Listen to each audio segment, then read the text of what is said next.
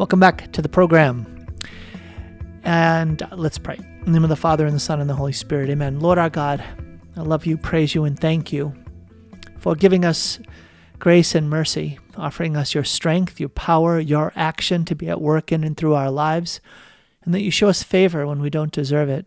You rescue us and you preserve us from the horrors of sin and the consequences on our lives and in the lives of those we love. Lord, give us today the grace to choose you through prayer. Give us the grace, the prompting to say yes to prayer, to meeting you in prayer. And Lord, I ask for um, an increase in that sensitivity to your spirit at work in our lives as a beautiful fruit of prayer. And we make this prayer in Jesus' holy name. Amen. In the name of the Father, and the Son, and the Holy Spirit. Amen. I, I shouldn't take for granted the fact that uh, prayer uh, is something I can do on the radio. You know, uh, not a lot of radio programs begin with prayer. You know, here we are. It's going out over the airwaves, and who knows who's listening? But I guess in some ways, it's like here's a here's a typical activity. If you're listening to the radio, there's programming on. There are hosts of programs, and and you know they're going about their business they're they're achieving their the purpose of their program and i'm doing it i'm doing that as well but i'm beginning with prayer because i want the lord to be at work filling the uh, filling and radiating forth from everything that i say and think and do. I want to be guided by the spirit. I want to be prompted by the spirit of god. I want you to be blessed. I want you to sense god's present at work. That came to me, and, and I actually hesitated at the beginning of the program. I was going to mention something. Uh, I've been um, spending more time, uh, really every day now, I'm spending time talking with folks in this like journey to helping them find a refuge, right? So uh, you may have heard, uh, if you've listened to Sound Insight, that um, a just over a month ago, I got my real estate license in the state of Washington and just finishing up getting it in the state of Idaho. Everything's like now in their office. They've just got to sort of click some boxes and say, Yep, you're active in Idaho. So that's pretty cool. But as a result of that, I've been um, talking with folks um, and meeting with them. A lot of it, I end up meeting with them over Zoom. And it's really cool because I can share uh, screens with them and, and show them different uh, insights and resources. It's so funny because I'm doing a lot of the work that I do professionally as a consultant and a coach, helping people get to clarity about like what's their goal and then figuring out the best strategies to get there, putting that in a plan and then taking action. So it's funny. It's like I've been serving business owners. Now I'm serving homeowners. Um, but I'm doing it differently. And one of the things that's different is the context of prayer. I pray with each of these folks. I pray with them at the beginning of each of our times together.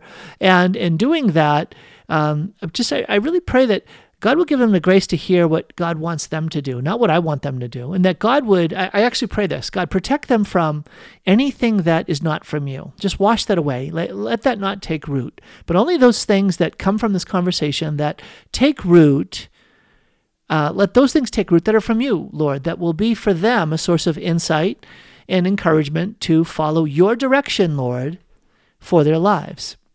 And I find that I find that natural, if you will, because it's something that I do so regularly, like for for instance on the radio here. But to be able to incorporate this into uh, the use of the like the the, the professional abilities I have um, to help folks like find a home, whether it's to sell their home or whether it's to buy a home, um, it's been really powerful, and uh, and I think it's been refreshing for some of these folks.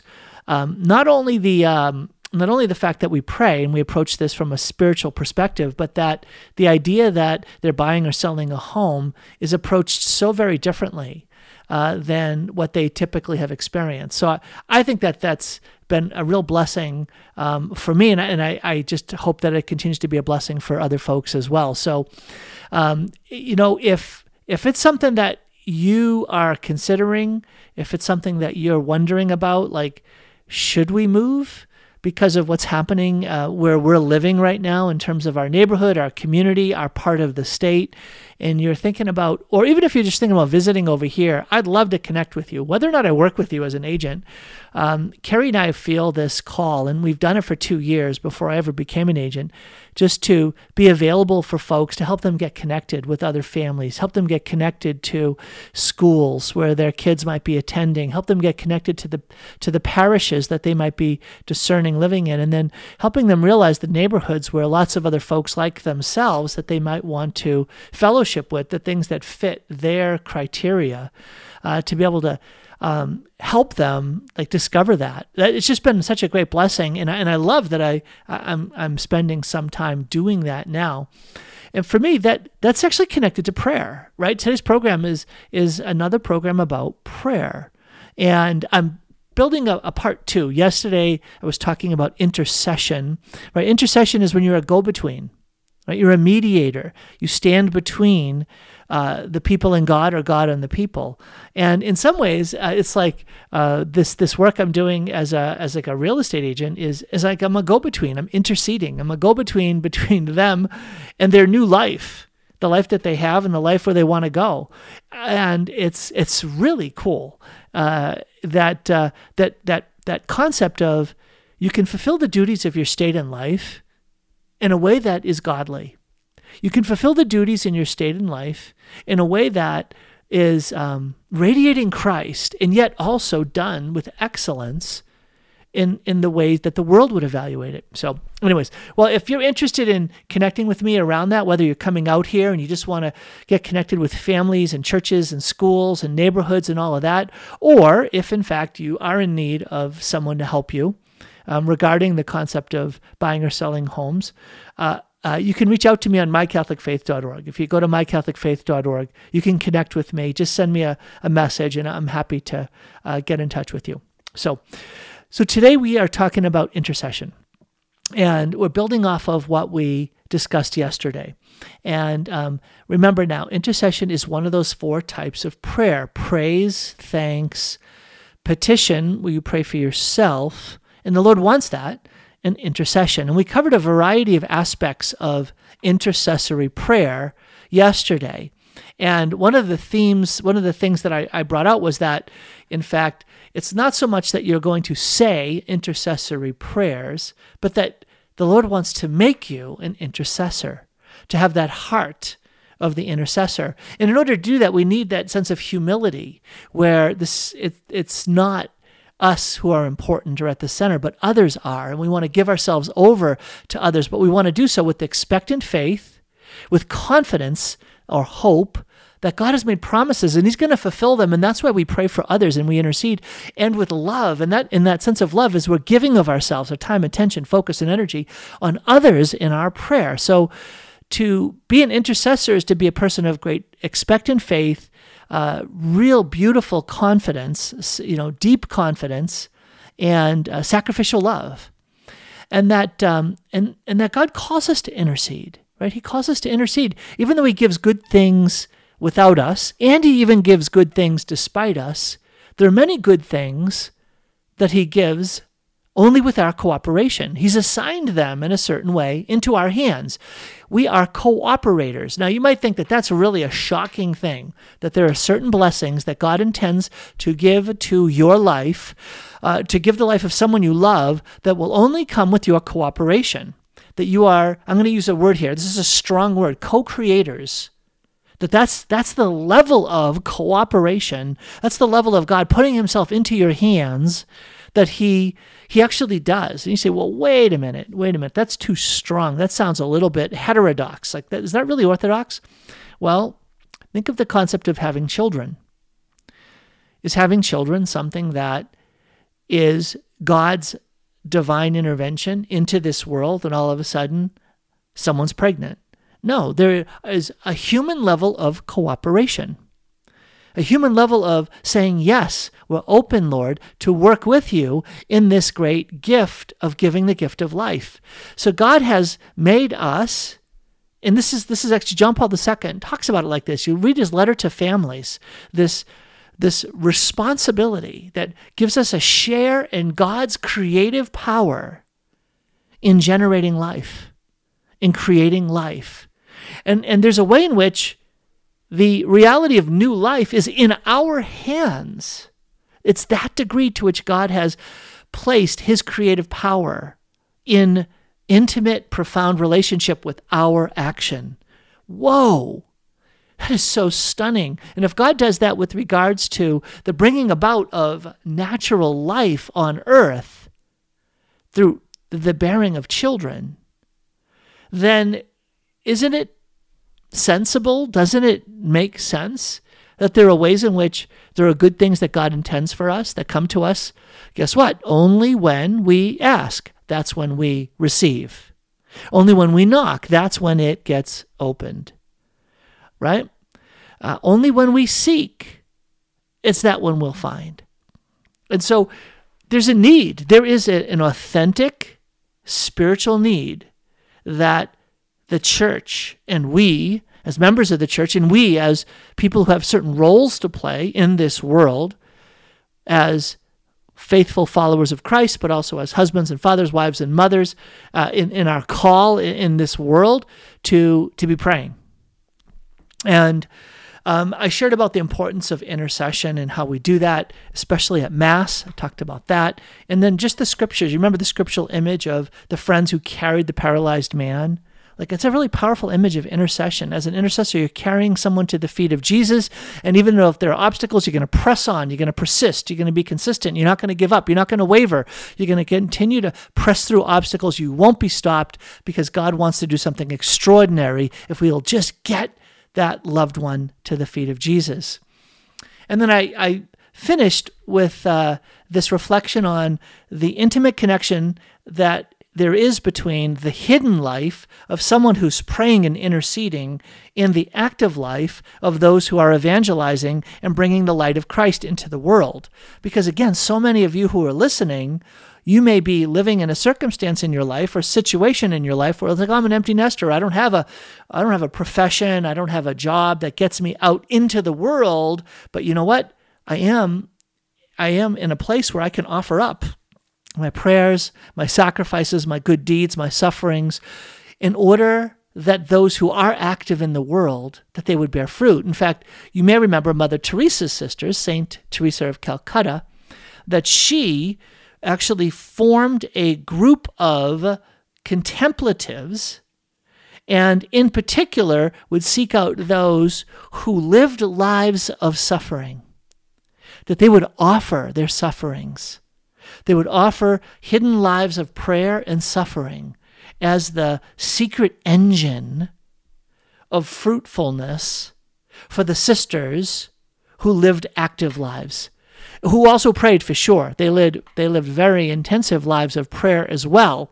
But just to say that Saint Teresa of Calcutta knew, believed in, was convinced and convicted by the power, the intercessory power, the intercessory engine for evangelistic radiance and fruitfulness that comes from intercessory prayer and from those holy intercessors who give themselves over to it.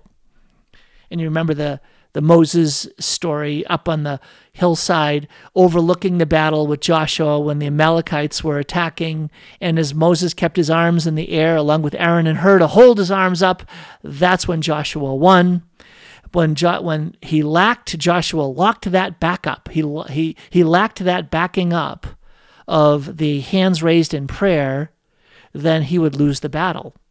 And when when they were victorious over the over Amalek, uh, the Lord said, "Whisper into the ears of Joshua that the Lord takes up his banner."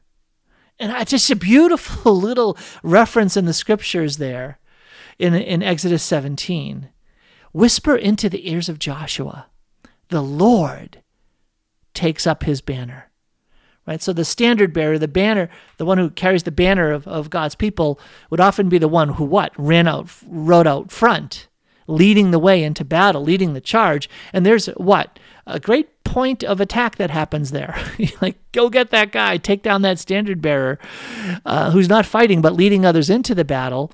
And um, and Joshua, don't don't get it wrong. Don't get it confused. You might think that you are very clever and strategic and strong, and you were able to lead in a way that was courageous and, and stirred up everyone, and, and and you won the victory. No, no, no, no, no, no, no. That was true. You did all of those things, but it's the Lord who took up his banner. It's the Lord who led the way into battle. It's the Lord who brought about the victory, and that came because of intercessory prayer.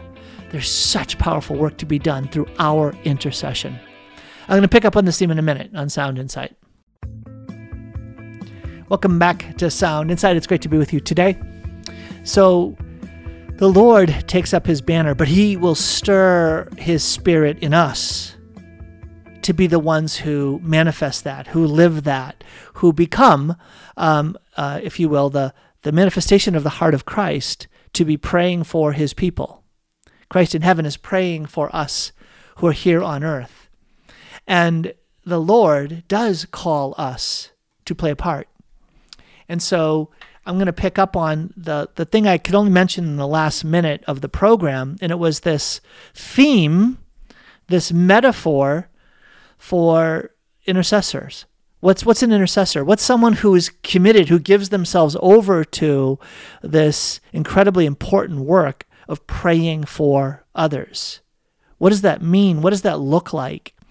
Well, to pray for others is not just, say, a type of prayer that I'm just going to say. I'll say a, a prayer of intercession for someone who's sick, and then I'll move on to my day. But an intercessor is someone who carries the very person that they are praying for in their hearts, right? Like the stretcher image imagery.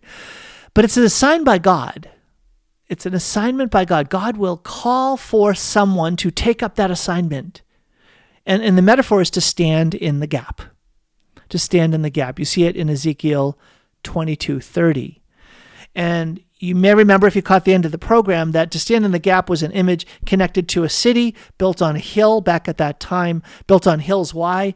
Because they were best protected from enemies who would come and attack them or to try to take them over. If you could build a wall around the top of a hill, it was difficult to attack. You couldn't get above, right? So you had to go through the wall. So an attacking army would advance, they'd come up the hill and they'd look for, when they would encircle the city, right? They would say, You're not going anywhere now, you're stuck. But they still had to get in. And so they would have to break a hole in the wall. And so the wall would be attacked, and they would look for signs of fracturing, of breaking, of, of crumbling. And when a hole or a breach or a gap opened, that was a critical moment. Because as soon as there was a breach or a gap in the, in the wall, then the invading army could pour through, and then it was game over. And so there would be warriors on the inside, there would be soldiers on the inside who were called upon to go stand in the gap. So if you've ever heard that phrase, sometimes you'll read it in spiritual uh, literature, books on prayer, things like that. The call is to go stand in the gap or to stand in the breach. That was the imagery. It's, it's from Ezekiel 22:30. And it's the Lord who's saying, I'm looking for someone who'll stand in the gap, who'll stand in that place where fighting is fiercest. Because destruction is assured if the enemy gets within the wall. And so the one who would stand in the gap, here I'm quoting, would be to expose oneself for the protection of something, to make defense against any assailing danger, to take the place of a fallen defender or supporter. That's what it meant to stand in the gap okay, here's a hole. We got to go plug that hole because the enemy's coming. And you, you, you all of a sudden, if you ponder, like, what would that look like? What would that be like? You're like, man, that is fierce. What a fierce image. Yeah, that's what it means to be an intercessor. So, intercessory prayer, if you are sensing a call to it, and boy, do we need intercessors today to pray for the church is to enter into a place of fierce battle, of, of facing an onslaught. And the Lord is calling for people to do that. And, and, and so here's the thing, right? God chooses this image for intercession um, and to stop and say, is, is our battle you know, our spiritual life, is that have anything to do with like the idea of warfare or battle? Yeah, spiritual warfare, right? We battle against the forces of darkness, against demonic powers, Ephesians chapter 6. And and here's the thing, right? That spiritual battle is often done in secret. It's often done in hidden ways, at times that people aren't aware of. And I want to say that that battle for hearts and minds is often won in secret more than in the open. I'll just say this from human experience, raising all these kiddos and talking with lots of young people over the course of many years. How often do you find that your efforts to sit down those teenagers and say to them, what you're doing is wrong, and let me explain it to you. What you're believing is incorrect. It's a lie. Let me let me fix that belief and let me share with you the truth. And they're like, Dad, thank you. Dad, I just repent. I change my way of thinking. I'm a new being. Right?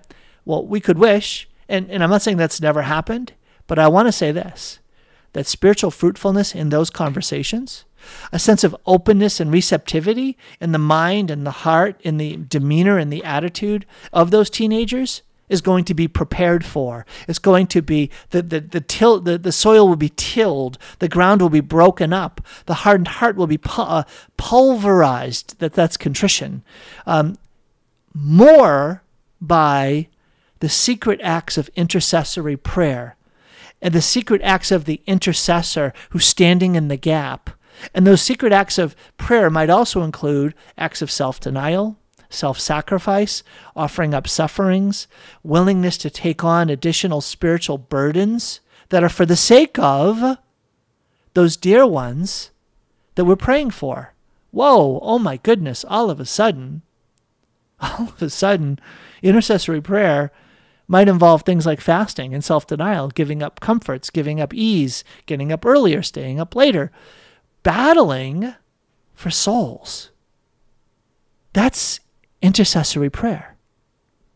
Now, there's another theme here that is really a bit like stunning, but when you hear it, it's like, wow, that is beautiful, Lord, really beautiful.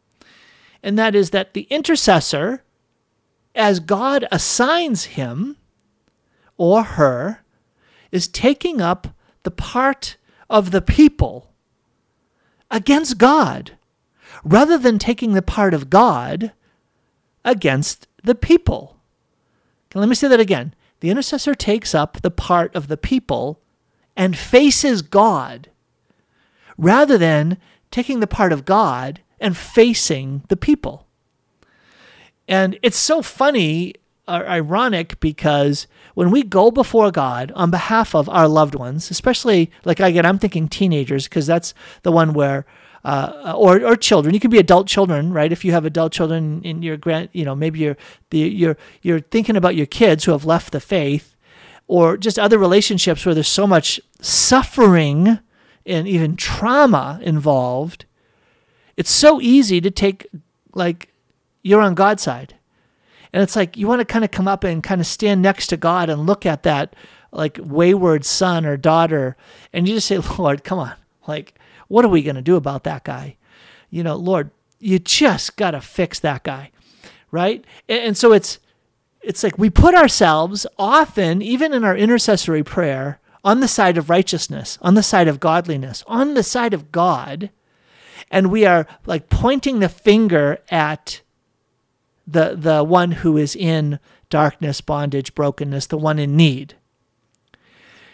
And yet, standing in the gap is the opposite. The Lord is saying, Stand in the gap so that I may not come and visit upon them the just deserts of their actions. They are betraying me. They are a faithless people. And I am coming with my uh, justice so that they will experience what it means to betray my rela- a relationship with me and to break the commandments. And the Lord is saying, No, no, no, no. I don't want you to stand with me against them. I want you to stand with them, identify with them, take their part, take their place, stand in front of them, and face me down in prayer. Face me down in prayer.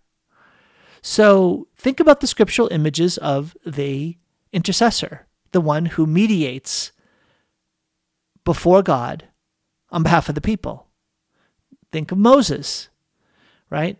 God says to Moses, Stand back, let me at him. let me destroy your people. And what does Moses do? Falls on his face and says, God, please yield, relent, don't do it. Take me out. If you're going to take them out, take me out. But Lord, don't. For your name's sake. Lord, for the sake of your own mercy, uh, for the sake of your reputation. Lord, don't do it. And, and what is he doing? He doesn't stand with God and point at the people. He stands with the people and, and is like, Lord, you're going to have to go through me. You're really going to have to go through me as I fall on my face before you if you want to get to them. Whoa. That's the intercessor. Or Abraham with Sodom and Gomorrah. You know the story, right? The Lord is like, I'm going to destroy Sodom and Gomorrah. And what, is, and what does Abraham say? 50 people. Can you find 50 just? Well, for the sake of 50, I won't destroy them. What about 45? Uh, for the sake of the 45, I won't. What about 40? What about 35? What about 30? What about 20? What about 10? For the sake of the 10, I won't destroy them. What is Abraham doing? He's not standing with God saying, Man, those people are just corrupt. Let the fire fall. Let fire and brimstone come.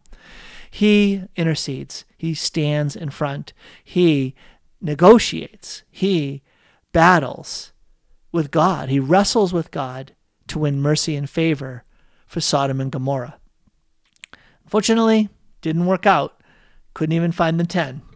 So there is that role in intercession where we are called upon to experience a sense of solidarity with those who are caught in darkness. Because you know what? Let's be honest.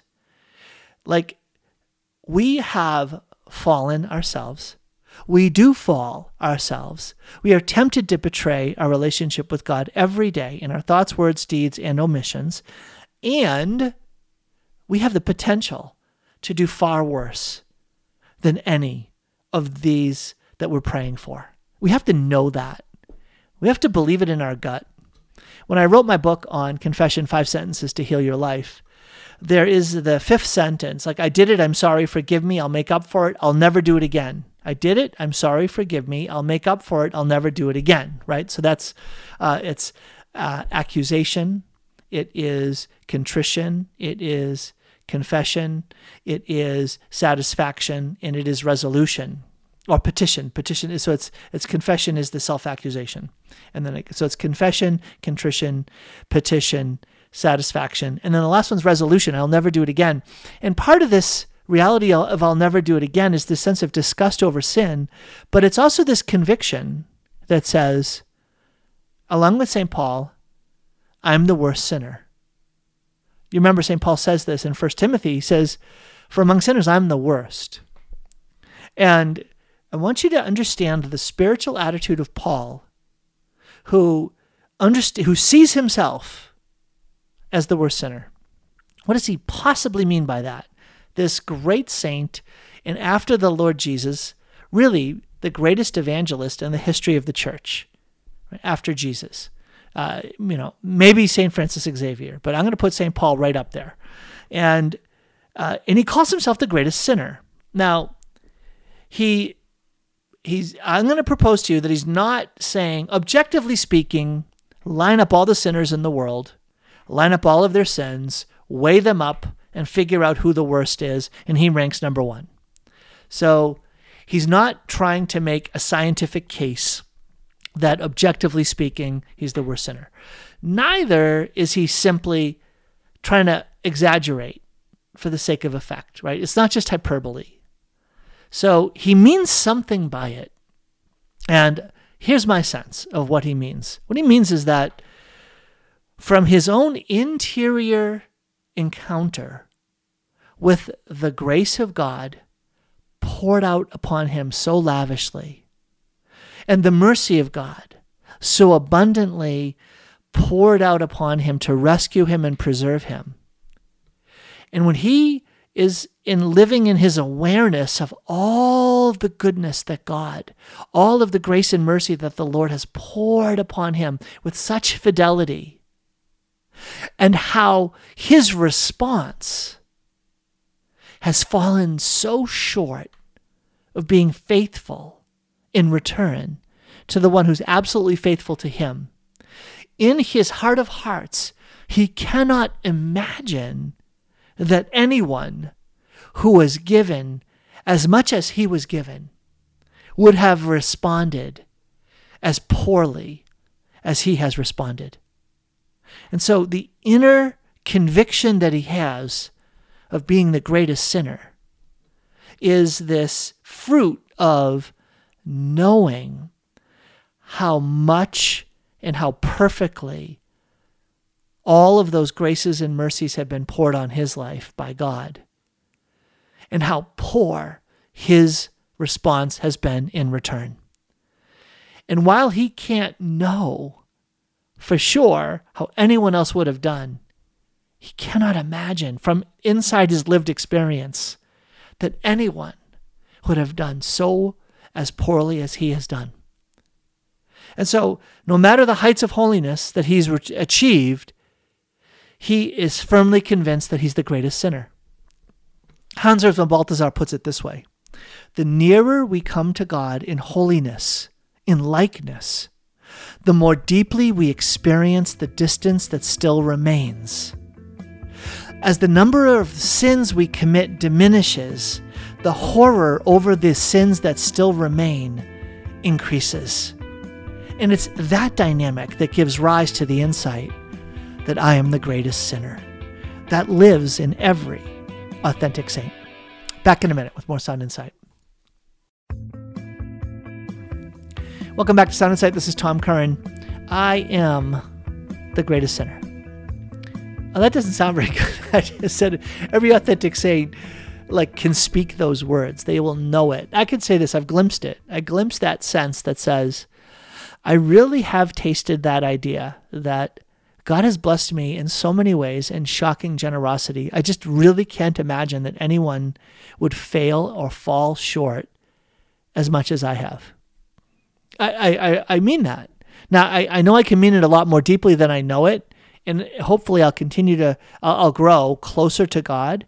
The number of sins that I commit will diminish, but it will lead to that dynamic that the horror that, that will live in me over the sins that remain. And that sense of, I cannot believe how unfaithful I am, the more deeply I experience the Lord's fidelity, that, that that's our dynamic, right? That's, that will live in us. That's why, like, you know, Saint Francis and Saint Padre Pio, right at the end of their lives, are like, "Pray for me, brothers, for I fear the judgment of God." And I'm like, "Oh man, if you're praying that, if you're crying out and saying, "Please pray for me, I fear the judgment of God," I'm like, what am I doing? Like, what am I doing if that's their authentic prayer? And it's not that they didn't have confidence in the Lord, it's that they experienced that discrepancy. So, when you when you hear that kind of like that spiritual insight that is in our scriptures and in the lives of the saints and in our tradition, then don't be surprised, right? That there's this sense that says the intercessor takes up the part of the people against God rather than the part of God against the people because they are so deeply aware and convicted and convinced by the discrepancy that exists between the fidelity and holiness of God and their lack of fidelity and holiness in return. So, continuing on then about this reality of intercessory prayer and becoming an intercessor. And this is my hope in sharing this with you that you might be open to receive that grace and even ask for the gift. Lord, give me the heart of an intercessor. Make me your intercessor for this time, for I can do that. I have the availability to do that. I have the willingness to do that. Or I, at least, Lord, I have the desire to have the willingness and the ability and the availability to do that, Lord. So even at least just pray for that. Well, why do I say that? Because in Ezekiel, God could not find anyone. God could not find an intercessor to stand in the gap, and destruction came. That is really sad. Not that's not really sad. It's tragic. It's tragic. Uh, and you know we don't appreciate tragedy enough. Um, and I don't want to say like tragedy that is widespread, because widespread tragedy just will kind of wash over us and, and we can become numb to it. It's personal tragedy. And and when I say this is that like a widespread tragedy will always involve a number of individual personal tragedies. You know, 17 people today died in this city as a result of gunfire or as a result of COVID or whatever. These are individual lives. These are individual souls that have their own destinies, their eternities at stake. Do you realize that? Do you have that awareness, that painful awareness that lives within us, that salvation, heaven and hell is at stake every day that we live our lives for some people? There are lots of people on, the, on this earth who will die this day. And for each of them, they face judgment and then heaven or hell. It's like, you know, who cares who wins the Seahawks game?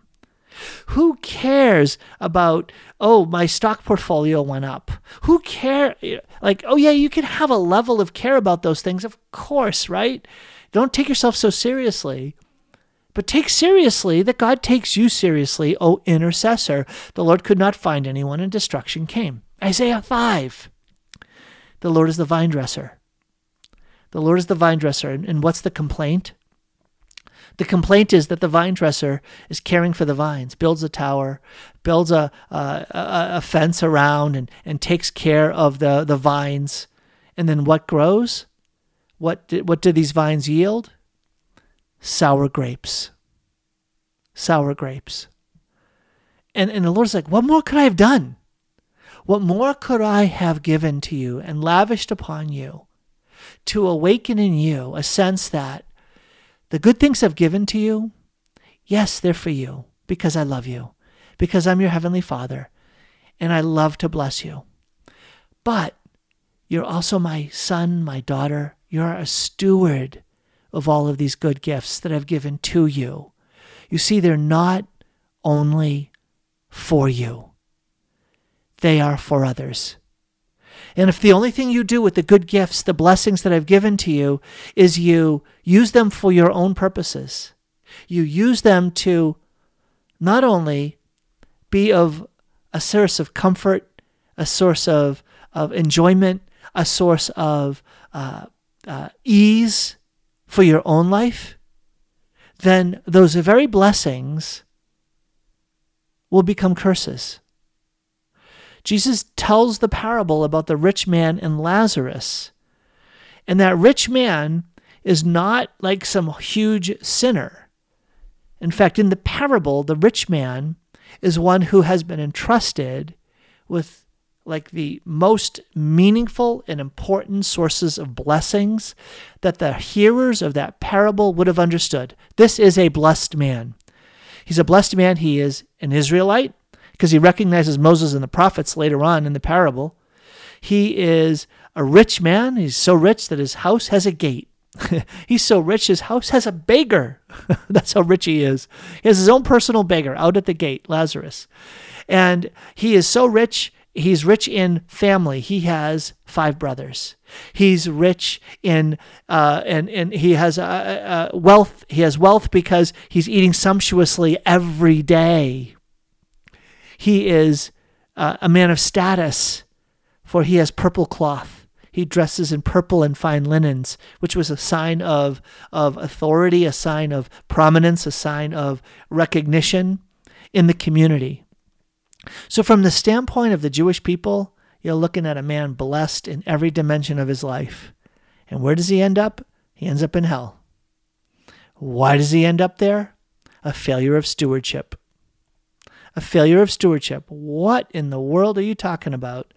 Well, the blessings that were given to him, the wealth, the power, the status, the, the food, the brothers, all of these things led him to take these blessings as something that was connected to his own sense of identity. He identified with them. He became the owner of them rather than the steward. And he missed the stewardship that was literally at his gate. The stewardship at his gate was what? It was Lazarus. Lazarus was one whom God helps. And here he is what? He's lame. He has sores, so he's sick. So he has only the dogs, the wild dogs, which were considered unclean. He ate scraps that fell from the uh, scraps that were thrown away. Uh, he ate garbage. So here he is, a man who is considered cursed in every way. And yet he ends up in heaven. He ends up not just in heaven, but in the best place, the, the top seat in the bosom of Abraham. It was a way of identifying the, the highest place in heaven is where Lazarus goes. And Lazarus does not look like one whom God helps. But you know what? That was what God intended. God intended to be that Lazarus would be someone whom God would help. God would help him through the rich man. That was the missing piece in the parable. And the clue is in the number of brothers. How many brothers did the rich man have? Five. What's five plus him make? Six. Six is the number of imperfection, right? 666. Six is the number of mimicked perfection. It's the number that looks like seven, but just falls short of it. And in just falling short of it, it falls the furthest away from it, and it becomes its opposite. And so he lived a mimicked perfection, and as a result, it reversed the blessings into curses. He missed the stewardship that was his, in the form of Lazarus at the gate. If he had only welcomed Lazarus into his home, if he had only cared for Lazarus and tended to his medical condition, if he had only had said, "You have a seat at the table. In fact, you are welcomed into our family. In fact, let me call you a brother." Then how many brothers would Lazarus have had? Six. I'm sorry, the rich man have six, which makes a total of seven. Perfection. The perfection came when he realized that the blessings that were given to him were not only given for him, they were given for the brothers at his gate, the brothers connected to his life, those others that were around him. And if he failed to do that, the blessings become curses and he ended up in hell. And if he did do that, then he would have shared the life of heaven. That's what's at stake. So, my brothers and sisters, you who are listening to me, this call that we have to be intercessors, there's a lot at stake because I'm talking to very blessed people. Now, some of you have been blessed in these human ways that I've been talking about, but just the, the, the spiritual blessing of being Catholic, of having a fervent faith, a vibrant faith, that, my brothers and sisters, is not only a gift. It's not only a lavish gift, lavished gift, mercifully given to you, uh, uh, so generously poured out upon your life. It's also a stewardship. It's also for others. Intercessory prayers is a very important way that we use it for others. Back in a minute with more sound insight. Welcome back to Sound Insight. This is Tom Curran. Kind of fired up today, um, but just really, I, I, don't know, going with the flow, going hopefully with the flow of the Spirit. And maybe I need to pray that whatever God shares through me today that is meant for you, that it would stay, and that what is not intended to stay, that would be gently washed away, right? Not a bad thing to pray. But I do pray that this would be a blessing to you. Um, if you are blessed by this program and you want to share it with others, just go to mycatholicfaith.org. Go to mycatholicfaith.org because you can there um, download free resources. You can sign up for the podcast version of the program. Just go to Apple Podcasts. You can type in the Dr. Tom Curran podcast, the Dr. Tom Curran podcast, and you'll get uh, access to all of these shows, as well as digital downloads free of charge. That's audio, video, and digital books, all free just for you to be a blessing to you. So go to mycatholicfaith.org and you can sign up for those things. If you do sign up for the podcast, if you become a subscriber, leave a review and rate the show. Because if you rate it and review it, it will cause Apple to say, hmm, this show is getting some attention. We should pop it up in front of other people. They might like the show too. So it's a great way to help spread the word about sound insight. So, mycatholicfaith.org. You also can get in touch with me, as I said. You can email me, give me feedback about the show, how it can become better, or if you're blessed by it, I'd love to hear from you as well. Talking about intercessory prayer today, and, and really encouraging you to consider the stewardship of all the blessings that God has given you in your life, right? How can I make a return for all the good He has done for me? I'll take up the, the cup of salvation and call upon the name of the Lord. Psalm 116, verse 4, I believe that is. And so here's the thing, right? Uh, God in Isaiah 5 is saying, I was counting on you. I was counting on you. I, I, I poured out all these blessings upon you uh, and, and sour grapes. And the Lord is saying, I was counting on you. I remember when I first heard that. I heard that from, from my spiritual director at, at uh, in the seminary in Rome, Father George Aschenbrenner. He gave a talk on Isaiah 5, and he used that phrase, I was counting on you. And I was so struck by that. Just that idea that life is a stu- it's a gift, but it's also a stewardship. It's a stewardship that God is going to, and we just, we take that idea that we're owners of the good gifts that God has given to us rather than stewards. We're called to be generous in pouring our lives out for others. Like, really, this moment is a moment where extraordinary action is, is required. Like, this is not a moment for half measures. Like, the faith of so many will not like advance, will not be protected, will not be nurtured, will not grow um, Eh, with that sense of just living for ourselves and enjoying the blessings and just sort of hunkering down. No, it's time to step up, stand up, show up, push back. But we need spiritual engines like at the basis of all of this, or we will fail. We won't have spiritual fruit. So there's something at stake in your being the intercessor that the Lord intends you to be, to pray for others. If you're not sure what to pray for, pray for me. Pray for uh, Sacred Heart Radio.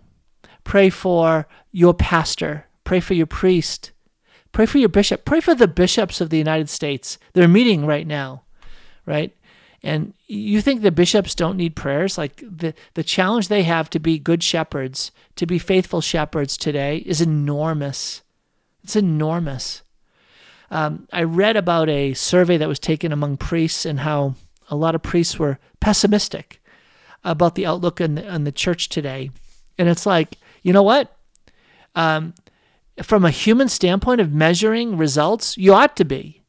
Because statistically, there's a complete F of failure, below F, in terms of handing on the faith to the next generation. We have failed but it should make us not just like pessimistic about like will the church continue to shrink, but rather it should be make a, making us more courageous to say if what we're doing isn't working, let's do something differently here. So, for instance, Aaron, there was a rebellion, like when Aaron um, was uh, Aaron was uh, the the right hand of Moses in the desert, and Korah rebelled, and the Lord was visiting upon Korah and the rebellious faction that went with him against Moses. Um, a plague fell upon the camp. And this destruction was sweeping across the, the rebellious people. And Aaron took a censer and he ran out right into the middle of the devastation, the plague that was falling on the camp. And so he ran out right into the middle. He didn't run away from it. He didn't stand back and watch and say, Whoa, I hope God shows some mercy here. No, that the act of incense, incensing, is an act of intercession. It's an act of worship, but it's, it's also an act of intercession, interceding on behalf of others, prayers rising up before God. And he ran out right into the middle of it, and it stopped the scourge from spreading. He literally stood between life and death. And that's what's happening today. It's a battle, not just for hearts and minds, it's a battle for souls. And you can you can be like Aaron in the midst of a time of rebellion. You can be like Aaron, running out right into the midst. You could just say, Lord, just I just stand right between the devastation that ought to fall upon us and the devastation that we're seeing in the church today. And I offer you worship. I offer you my praise. I offer you my prayers. I offer you my time, my energy, my sufferings, my sacrifices. I offer them, Lord. Save us, your people. Save us, cleanse us, renew us, set us free. God, make us holy. Lord, just do a mighty work today. Please, I will not stop. I will not yield. I will not relent in coming before you, humbling myself before you, crying out for mercy, for, for grace. Lord, for healing. Set us, your people, free. Intercessory prayer. Intercessory prayer. What happens when we do this? There are certain dynamics that will happen when we begin interceding. Um, first of all, intercession changes the intercessor. You begin to pray prayers like that of intercession, you're going to get changed. How often do we see something happen that makes us upset or critical? And what do we do? It's so easy. We criticize or we compare. And I can remember, this is from early in our marriage, Carrie and I, I'd come from meeting with this guy in ministry, met with him, and was pouring into him, pouring out, sharing insights and hours of my time to help him with his ministry. And I can remember get, coming home and talking with Carrie about this, uh, and I, I was being critical. I was criticizing. And Carrie said, You know, you should actually pray for him and stop criticizing him. I said, thanks, Carrie. I'm not going to share with you anymore. Uh, you should stop. You should stop criticizing him and start praying for him. Intercede for him. And um, and and here's the thing. That might be a sign that you're called to be an intercessor. Is how quickly or naturally you turn to intercession as your response to situations like this, rather than the criticism. And I can remember I, I started to intercede for him. I, I took Carrie, I took her to heart, and I'm like, you know what? Lord, I'm praying for so and so. Lord, he just lacks these abilities. Lord, it's so frustrating trying to, uh, and and all of a sudden my my prayer started to be informed by my criticism. And I can remember when I was praying, Lord, about all the abilities he lacked, the Lord's response was, well, I intended you to share your gifts with him. And I'm like, ouch. Ouch. I intended you to share. Oh, guess what? The gifts I've given to you, the gifts I put into your hands, I gave them to you not only for you so that you could somehow use them to compare yourself to him and criticize him because he lacked the gifts that you're given. You know what? The gifts that you're given, they're gifts. And if you've been able to develop them, guess what? That's also a gift. So stop criticizing and realize that the gifts I gave you, stewardship. Share them freely, generously, because guess what? I share them freely and generously with you. And then I started continuing to pray, and I said, Lord, you know, I just gave all this time and energy, and he barely even thanked me. It's like he barely even acknowledged me for all that I had done for him. And the sense I got was that the Lord then said to me, how do you like it? Ouch! Ooh, that was hurtful. That was painful. He barely thanked me, Lord. Tom, how do you like it? And it was just a conviction about how much the Lord has so generously, patiently given to me, and how I barely had thanked God. That was really convicting. How do you like it? So let's just say, yes, indeed, intercession changes the intercessor. So I am encouraging you to intercede and even to be open to becoming an intercessor, to let that spirituality of the intercessor take root in your life. And, and I promise you, it'll change you it'll unveil areas in our lives where we are broken, where, where we consider ourselves owners rather than stewards, where we realize that we still have a part to play, a beautiful part to play, and and being conduits of, of God's cooperators and collaborators and bring, bringing about great blessings that He intends, even helping to bring about the salvation of souls. Wow. All right, end of my program. Join me tomorrow for more sound insight. God bless your day.